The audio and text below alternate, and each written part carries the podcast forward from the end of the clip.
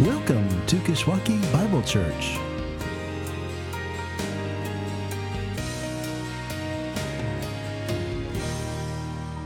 Thank you, Ryan and worship team.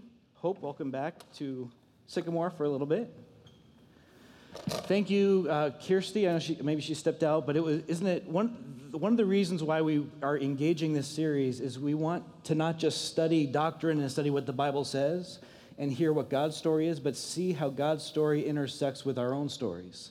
And Kirstie was a wonderful example of that. I, um, Scott, make sure you thank Kirstie. It takes courage to get up here.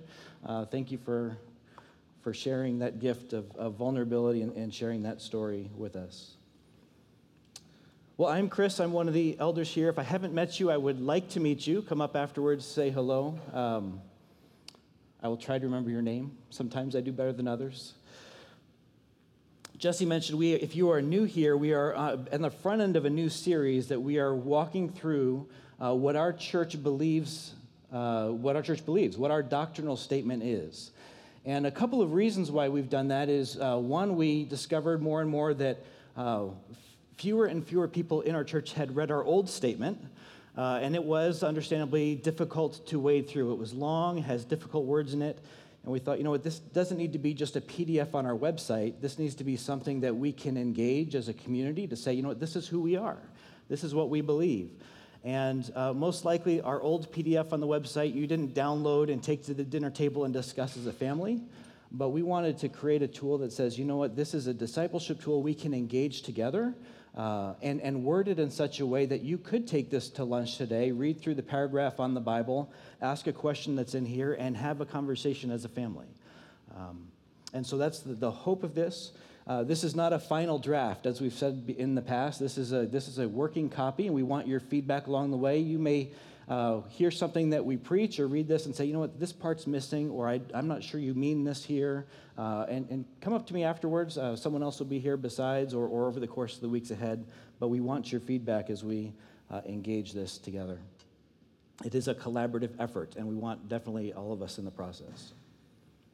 Well, last week we began uh, going into our story of what we believe, and we talked about who God is, that God is the creator of the world. The world fell, humanity fell, Adam and Eve fell, and as a result we fell. And the rest of the story is one of redemption where God is connecting, putting the pieces back together again. And one day we will get to heaven where it's all, where there's no more tears, no more pain, no more suffering, no more death. We can live in communion perfectly with God. Right now, we're still in the middle of that in process, but that's the story of the Bible, and that's the story of our lives, as we heard from, from Kirstie and, and, and, and Paul last week, of how God is intersecting or hijacking our own lives, so to speak, to bring us back to himself. Well, this week, we are going to look at the Bible itself, the vehicle of this history of ours, the vehicle of the story, and, and what it is about the Bible that uh, that matters. Why even? Uh, why do we even start with the Bible, or, or why is the Bible an important part of that? Uh, and really, because what we believe about the Bible impacts everything else, doesn't it? Uh, what we believe about the Bible impacts what we think about God. What we believe about the Bible impacts what we think about salvation, or marriage, or, or anything else. Uh, and so it's important here at the beginning to sit back and say, what is it about the Bible that we believe? And, and uh, to introduce that, I actually thought I would tell you a story of three Bibles. Um, but before I do that, let me pray, and we'll get into God's Word together. Our Father, you are good. So humbled to hear how you work and encouraged, and how you work in each, in each other's lives, the story that Uh, Kirstie shared how you had a plan from the beginning. Father, and we know that in each of our lives, we have seen you work, and you've, you've touched us, and you've taken over our own lives and hijacked even our own desires and thoughts, and, and, and, and taken our hearts to be fond after you. Father, pray this would be real, not just in our heads and our doctrine, but also in our hearts, that you would uh, transform us, that we would be people that uh, long for you. Lord, be our teacher this morning. Father, take the things that I might have to say that are distractions, help them be forgotten quickly. Help us focus on the things that you have for us. Pray these things in Christ's name. Amen. Well, as I was thinking about my own life and, and how the Bible has impacted me, I looked at my bookshelf and I found three physical Bibles that have part tell my story with the Bible, and I thought I'd share them with you. When I was five years old, uh, my parents or someone gave me a backpack. I think it wasn't my parents. I don't know how I got it, but it was a canvas green army backpack, and which is probably one of the best gifts you can give a five-year-old boy because it's just an adventure waiting to happen, right? So I went around my house, and I think I found a flashlight, and I put the flashlight in there because that seemed like that would make good sense. And I found this Bible, which had, had appeared in our house. We had just moved, and this Bible had suddenly appeared, and it was not part of our family before we moved, but now that we were in this new house, this Bible was here. No one seemed to claim it, and the Bible seemed important in my family, so therefore it should go in my backpack because that was just seemed important. So I took my Bible and my flashlight in my backpack, and I went out into the great big backyard to play on my adventure. And shortly after, because I was five or tired or bored, I, the backpack came off. I finished whatever I was doing outside, and I came back inside, forgetting all about the backpack. The next three days, torrential rain. And I remember looking out the back window, seeing my backpack out there, taking great delight that this backpack was getting soaked in the rain. And I called my mom or dad over and shared with them the backpack. They showed, showed it to them, and they didn't think much of it until the rain stopped. I was commissioned to go retrieve my belongings, bring them inside, which I did. And in that moment, quickly discovered that this Bible was pretty much ruined. It was just soaked through. The pages are crunchy. The binding is broken. And it just it just crunches a lot now. I don't know if you can hear it, but it's it's a loud one. And I sat down as a five about a five-year-old, and I got my first parental speech that I remember. As we say in our family, I was speechified by my parents. And I was told the importance of taking care of things, and the, the worst part of this was that this was not mine to destroy. That this had belonged to the previous owner of the house, Mister Ehler, and that this was his Bible. He had left it in the house, and I had ruined something that was not mine. And the only logical outcome was that I needed to purchase this Bible from Mister Ehler. Being five and not having money or a job, my mother and father came up with a, a number of chores that I could do around the house where I earned dimes. And after a few days, I, I earned fifty cents, which was the which was deemed the purchase price, and I collected my dimes, gave them to my parents, who then presumably found Mister Ehler. Now I realize the Bible came with the house, right? But but this was a teaching moment. And I think my parents at the moment, as we do as parents, think I've, I've, I've taught this, that I've, I've taught my son responsibility. But what they didn't catch, what the unintended consequence was, this was the very first thing that I had purchased. This was actually mine. This is,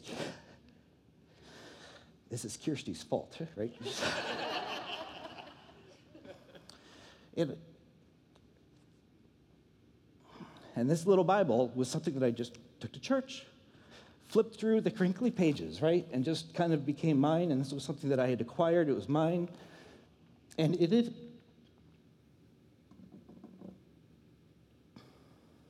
in it I met Christ.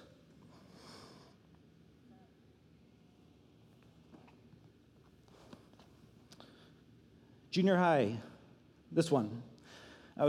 Grade Bible class, and in Bible class we had an exam on John chapter four, which is the story of the woman at the well. And in that story, I uh, we were handed a chart that we were going to need to, perfor- to to repeat on this final exam. And as a seventh grader, I looked at it and thought, there is too much information on this chart. It cannot be memorized. No human being can memorize this. Mister Van Haste, the teacher, is unreasonable. And so as a seventh grader who wanted to please everyone and have good grades, I decided the best course of action would be to cheat. And so I took my Bible, opened to John three, and I wrote all the answers in John three, and then half the answers in John five, knowing that the exam was on John four, and that way I could have John four open, and it would be clean, and as the teacher walked by, I could flip to John three, and then as he walked by again, I could flip to John five, and collect all the answers that I needed, and I wrote them all down on the chart for the exam. And when I was done, I realized I had cheated so perfectly, I would have one hundred percent, which would not be reasonable. So I actually then went through and erased some answers so that I would get a ninety-five. Gregory, what kind of person cheats on a Bible exam?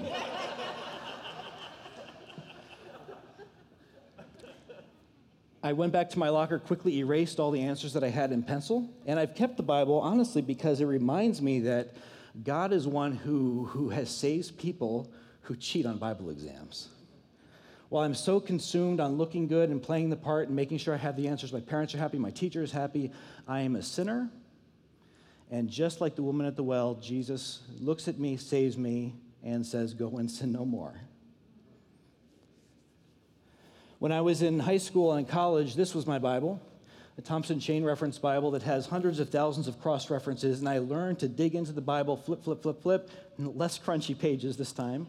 Uh, and just to really get into God's Word, what does the Bible say? And as I thought about these three Bibles, I, I stopped to ask myself, what is it about the Bible that has consumed me through my life? So even then, when I graduated college, I went to work for a company that prints Bibles, makes Bibles, and have started my own company that works to, our, our company mission and my personal life mission is to help people read, engage, and apply the Bible. Why? What is it about this book that makes me say, I, I just, this is so important to me. Sometimes it's like a splinter that comes under my skin. I can't get, get rid of it, but it drives me and it shapes me and consumes me. And what is it about this book that causes that? And I've thought about that many times over my life. This book has consumed me for forty years, and, and what is it about that? And, and as I've thought about it, I, I, I found a verse and a passage in John six. Would you turn with me in John six? I know we were there this fall. We will just uh, touch on a couple things. But as we look at the Bible and look at His Word and the, and the role the Bible has in our lives, there are three things. If you're keeping score in your, in your notes and you want to get these three points down, we're going to look at uh, the power of God's Word. We're going to look at the position of God's Word, that is the authority it has in our lives, but also the person of God's Word. So the, the power of God's Word, the position, uh, and the person. And, and this passage really struck me about the power of the book, power of God's Word. So John chapter six, you'll remember if you see your headings in the Bible, this is the story of the feeding of five thousand, and uh, of, of five thousand men and, and even more women and children, seven thousand, ten thousand people. And at the end of the story, of this particular story, the people wanted to make Jesus king by force. This is like Moses creating manna for forty years. This is Jesus. Imagine this. Jesus could, this is the ultimate social program. He could provide all the bread we need. We wouldn't have to work for food. We could, we could, we could do so much if Jesus was king after he'd given us bread for all of these, the masses. And in John chapter six, uh, he gets done with, with the feeding, and uh, down to verse thirty-five when he begins to, begins to teach. Verse thirty-five, Jesus said to them, I am the bread of life. Whoever comes to me shall not hunger, and whoever believes in me shall never thirst. Then let's skip down to verse forty-one. So the Jews grumbled about him because he said, I am the bread that came from heaven. Pause for a second here. Here's Jesus. Many of them, some of them knew. They said, this is Jesus of Nazareth. He's Joseph's son. And he's saying he's coming from heaven, and, and people started to leave. They think, you know what, this guy's crazy. He's not going to become our king. And now he's up there saying, I'm the bread that has come from heaven. And more and more people start to leave because he's not the Savior they want. If you were a P R rep at this moment, you'd probably take Jesus aside, aside and say, hey, dial it back. You're losing the crowd. You had ten thousand people here a little bit ago, and now you're saying these things that are a little outlandish, and they're starting to go. And whether or not someone said that to him or not, Jesus knew where he had to press on. And verse fifty-one, Jesus said, I am the living bread that comes down from heaven. If anyone eats of this bread, he will live forever. And the bread that I will give for the, for the life of the world is my flesh. And Jesus, in essence, says, you need to eat my flesh, drink my blood, and everyone at this point thinks he is crazy, and they leave. And this crowd of ten thousand is now down to the twelve, maybe a few more, in verse sixty-six. After this, many of the disciples turned back and no longer walked with him. So Jesus said to the twelve, do you want to go away as well? And this is it. This is the verse, sixty-eight. Simon Peter answered him, Lord, to whom shall we go? You have the words of eternal life. I read that, I'm like, that's it. There are times I go places Jesus is not popular, he's not politically correct, he doesn't say the right things about so many things in our culture. But where else would I go?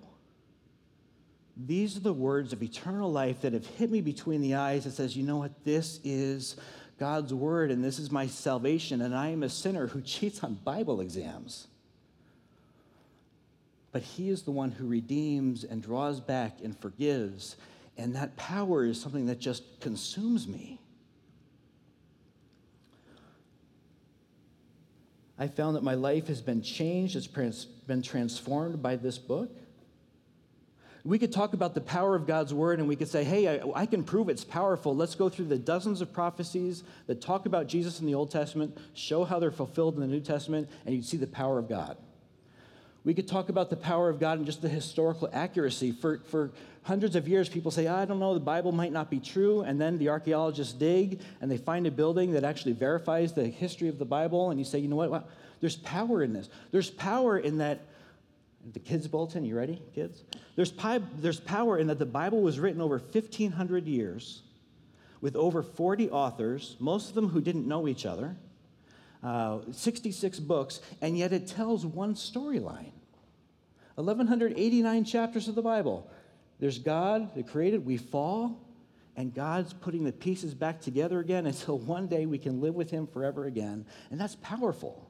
That's powerful for someone who leaves his backpack out in the rain, who's a failure, who cheats on Bible exams, but to say, you know what, Jesus loves me anyway. Jesus loves me, this I know, for the Bible tells me so. And there's power in this book. Why are we Kishwaukee Bible Church, where Bible is our middle name, right? Because this is the book with power. We're not just saying, you know what, this is not just any book. This is God's book. And it has the power to transform lives. And while the prophecies matter and the history matters, the fact when I read this, I find God. And I find that God finds me. There's amazing power in the book. It's why it's in our doctrinal statement, why it even starts at toward the beginning to say this matters. But more than just power, this Bible is a judge. It's an arbiter. It's an umpire of what's true and false, what's right and wrong. Flip to Hebrews chapter four. Hebrews is uh, toward the back, one of the last big books before Revelation.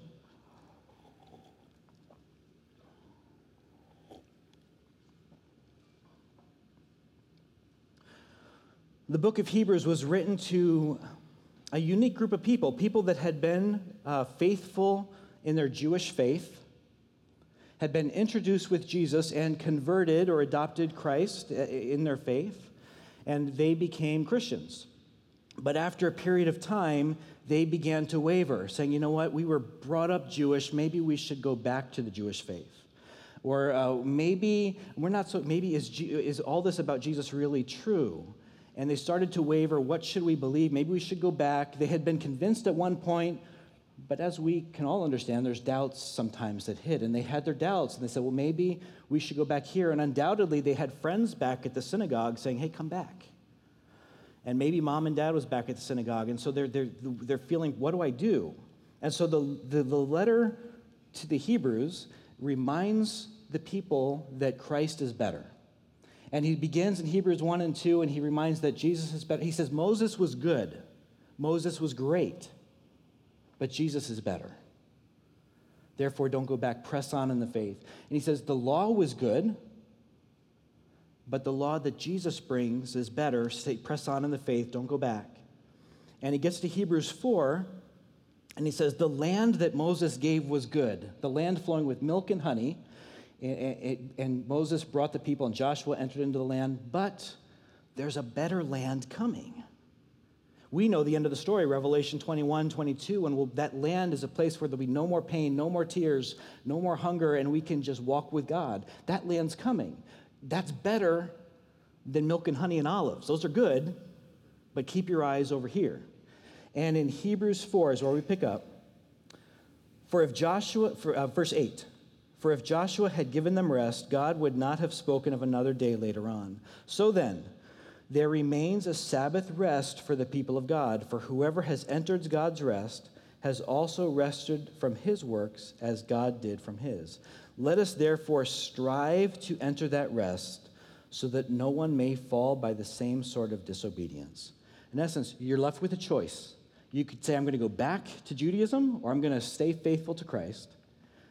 Just like he's making an analogy here how uh, the people of Israel, while they were wandering in the wilderness, they decided, well, rather than go into the land, we're gonna, we, we shouldn't do it, and God judged them for forty years. It's kind of the idea, don't, don't be like them, press on in the faith, don't, don't give in. But you can sense, and put yourself in the position of these original hearers, there's tension. I might have mom over here saying, come back to the synagogue, and I might have dad over here saying, stay faithful to Jesus. Or I've got this friend saying, oh, come on back, come on back. And maybe even I'm internally torn, what do I do? I want this, but I know Judaism better, but I feel, I, what, what's the answer? How do I find the answer? And I think we could all look at things and say, I, there might be even faith issues in your life to say, what's right? What do I do here? Is this the choice or is this the choice? What should I believe about fill in the blank? And how do I know? And the author of Hebrews finds, sets up the conflict, he shows the people, and then he says the answer, the arbiter, the judge, the person who can, the, the way we can find, verse twelve, how do I know what to do? For the word of God is living and active, sharper than any two-edged sword, piercing to the division of soul and of spirit, of joints and marrow, of discerning the thoughts and intentions of the heart, and no creature is hidden from his sight, but all are naked and exposed to the eyes of whom we must give an account. How do I know what's right and wrong? How do I know how I should live? How do I know which voice is right? How do I know if I feel something, but I'm not sure if that's the truth or not? We have an arbiter, a, a judge that the Word of God that says the Word of God is living and active and can take us apart, dismantle us to get down to the core of it. The one that, that, that judges the, the thoughts and the minds of our hearts. In the terms of where this fits in our doctrinal statement, if this book is a judge, if it's an arbitrator, if it's something that can actually uh, tell us between right and wrong, we approach this as a church to say, th- this the, bi- the meaning of this book trumps anything else I would like it to say. My job is to find what the Bible says, not shape what the Bible says. I want to go into this book and, and, and see uh, what is that God would have to say to me, not justify what I want it to be for my friends. And this, this idea of, of holding the Bible as the judge that gives us a standard, which is why it's towards the beginning of our doctrinal statement. So this is the foundation. What we're going to believe about Jesus, about creation, about salvation, about heaven, is all going to come from this book, not what we want it to say.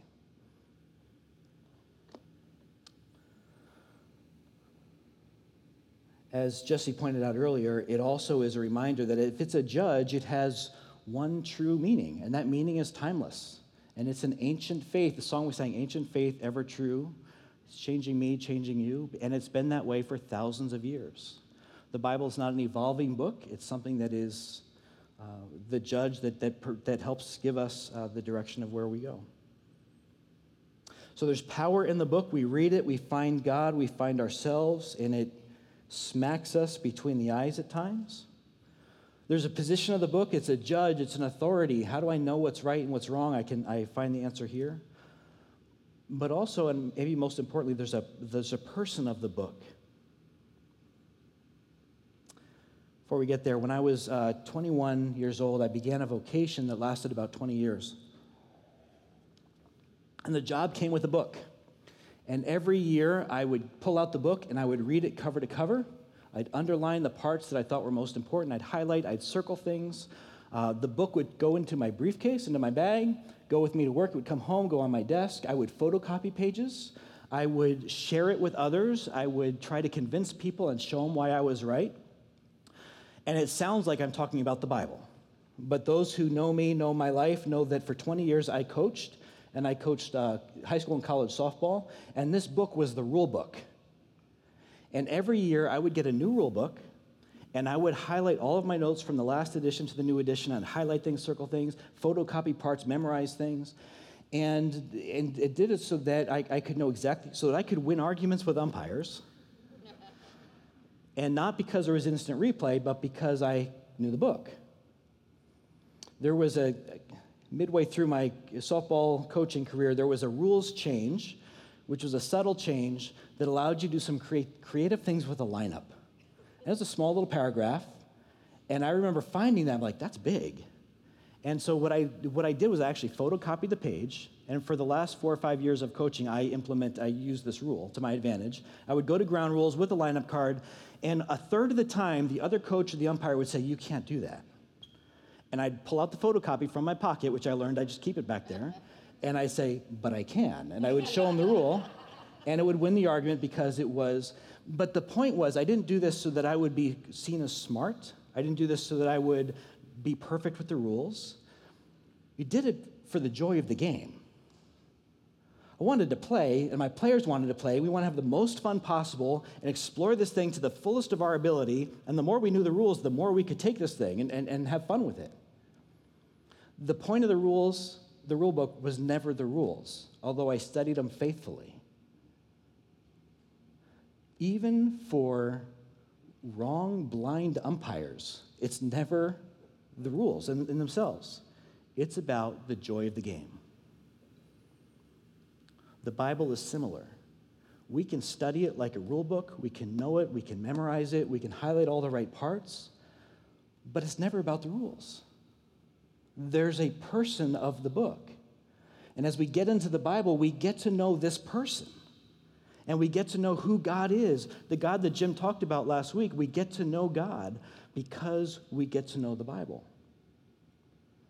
There's theology in the Bible. But the point of getting into God's word and the point of our doctrinal statement is not that we have airtight theology. It's to know God.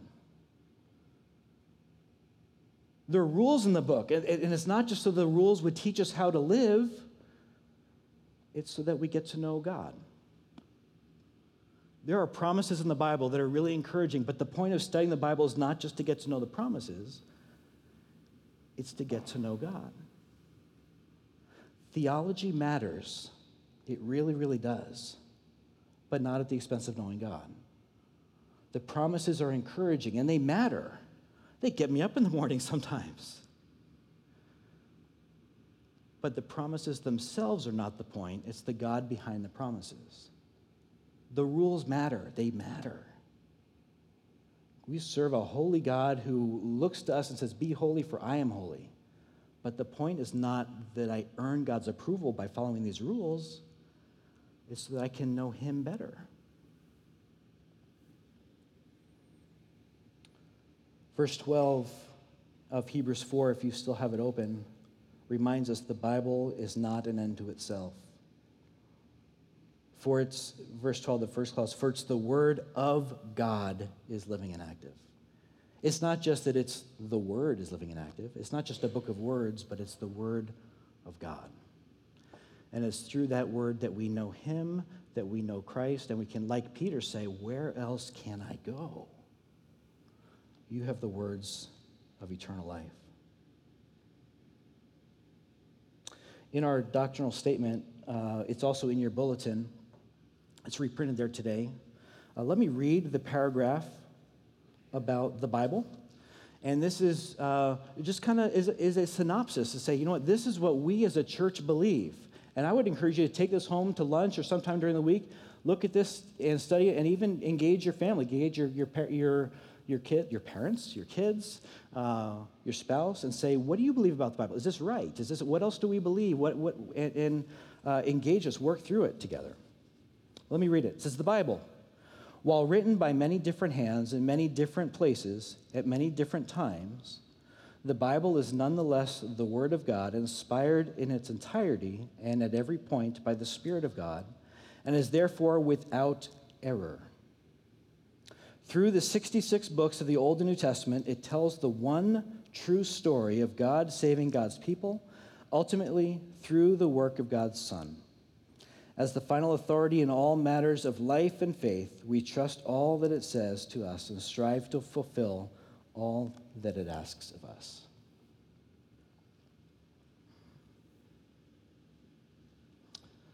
When I was fifteen years old, I was working at the day camp that I had attended as a kid.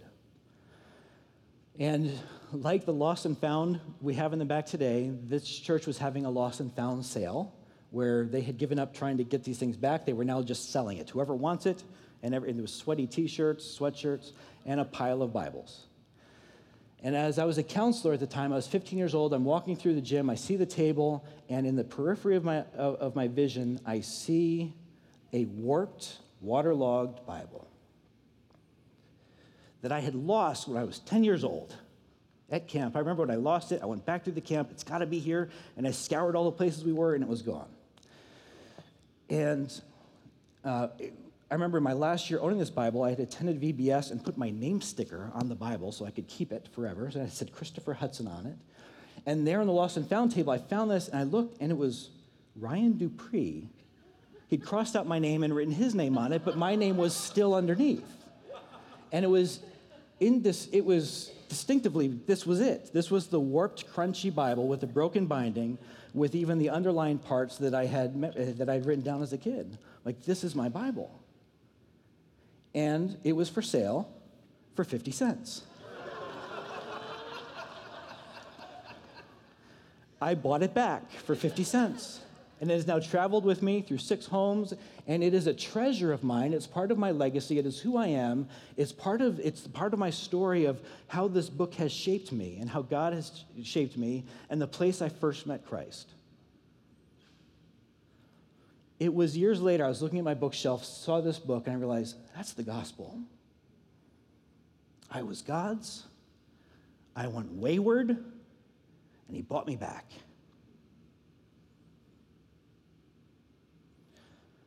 We engage this book as a church, and I hope individually, because it is a book that is powerful, that we find God. It's a book that's powerful because we find ourselves. It's a, it's a book that is our judge. It helps us know what's right, what's wrong, what should I do here, what should I do there. And it's a book where I find God. I'd encourage you, not just, it, that's why it's in our doctrinal statement, that's why it's it's prominent, and, and that's why it is our authority. We sit back and say, we worship God, this is God's word, therefore his word matters. And that's why it's at the beginning of our statement. I would encourage you personally to be people of the book. I'm getting older. I've been around this book a long time. And sometimes you grow accustomed to it, don't you? Say, I've been a Christian a while. I've read it. But there's still truth in it. And as Kirstie shared, there's things that we read today that hit me different than they hit me before. There may, if you're new to the Bible, you've never read the Bible, pick the Gospel of Mark. You could probably go home and read it in two hours today and find places where Jesus hits you between the eyes. Maybe you're familiar with the Bible. Say, hey, you know what? Get back into Psalms. Ask God to reawaken your heart, energize you as, as you read this book. Why? To be right? Please no. Do be right. But that's not the motivation. Do it to find all the promises. They're there. They're really encouraging. We we follow a God who's going to make all things new. That's as big a promise as we can get. But even that's not the point. The point is to know God and to know Jesus and to have relationship, to know him. But read it to get to know God's story. And in that, find your own story as well. Let's pray.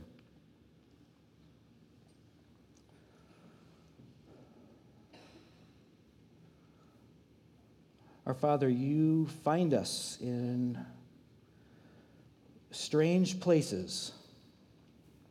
You find us uh, in, in after bad decisions. You find us uh, in many places in our lives. Lord, each of our stories here is so unique, and we can look back and find places that you touched us, where we can say, where else can I go? Who else has the words of eternal life? Father, help us be people who follow you, who love you, and who love your word, and study it as the means that we might know you better. I pray these things in Christ's name. Amen.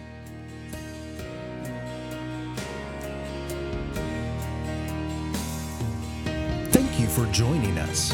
For more information about our church, please visit our church's website at kish bible dot org. That's K I S H Bible dot org.